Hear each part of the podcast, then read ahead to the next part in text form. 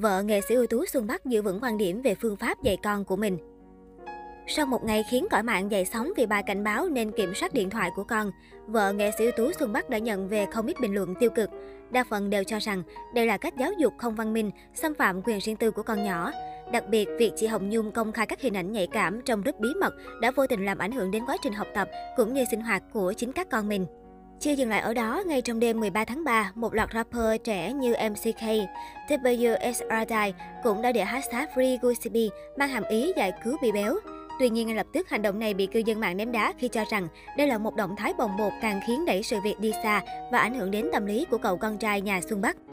Mới đây, trong bài phỏng vấn cùng báo Người đưa tin, vợ danh hài Xuân Bắc giữ vững quan điểm về cách nuôi dạy con của gia đình mình. Chị khẳng định mình không xâm phạm quyền riêng tư, mà trang Facebook đó là do hai mẹ con cùng quản lý. Nhận thấy nhiều kẻ xấu cố tình thêm con mình vào những group chat bậy bạ, nên chị mới kịp thời ngăn chặn, đồng thời cảnh báo đến những bậc phụ huynh cũng đang gặp tình trạng tương tự. Nói thêm về vấn đề giáo dục giới tính, chị Hồng Nhung lý giải, hiện nay có nhiều nguồn tin chính xác, đảm bảo kiến thức hơn những điều kể trên.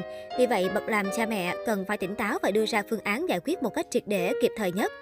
Những người này cứ thủ thỉ nói chuyện chat với tài khoản của con tôi nên tôi mới lên tiếng. Tôi cảnh báo chứ không lên án ai. Tôi mong các phụ huynh hãy kiểm tra điện thoại của các con để xem đang làm gì, xem gì. Nhiều trang mạng xã hội đã xuyên tạc ý của tôi, họ không hiểu bản chất câu chuyện nên càng làm rối thêm chuyện này.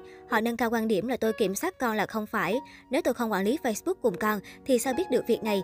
Tôi biết sau chia sẻ của tôi, nhiều bố mẹ giật mình kiểm tra xem con mình đang sử dụng mạng xã hội thế nào. Những ai có con bằng tuổi tôi thì sẽ hiểu và đồng tình, còn nếu không nằm trong tình huống ấy, có thể họ sẽ hiểu sai.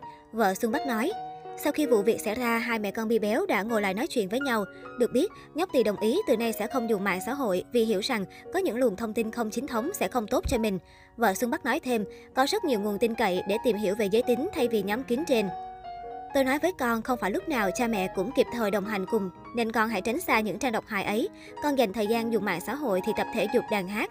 Mạng xã hội nguy hiểm lắm, không nên dùng. Con đã đồng ý ngay. Mẹ nhận được nhiều chia sẻ bất lực của các bậc cha mẹ khi con mình lạc lối vì mạng xã hội không thể cứu được. Mẹ không muốn vậy. Mẹ không muốn bất cứ người mẹ nào đau khổ vì sự bất lực ấy.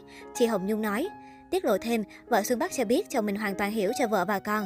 Hiện tại dù mạng xã hội nháo nhào bàn tán, nhưng bị béo mình vẫn rất bình thường, vô tư như mọi ngày. Chị tự tin việc mình làm là đúng là đang bảo vệ cậu con trai ngây thơ của mình. Cuối chia sẻ, vợ Xuân Bắc tiếp tục nhắc lại rằng sự việc trên chỉ đơn giản là mình thấy nguy hiểm nên muốn cảnh báo cho mọi người cùng biết. Chị nói, những thành phần lên án tôi chủ yếu là trẻ trâu. Có khi những người lên án tôi đêm qua là lén vào Facebook của con để xem trộm con làm gì xem gì.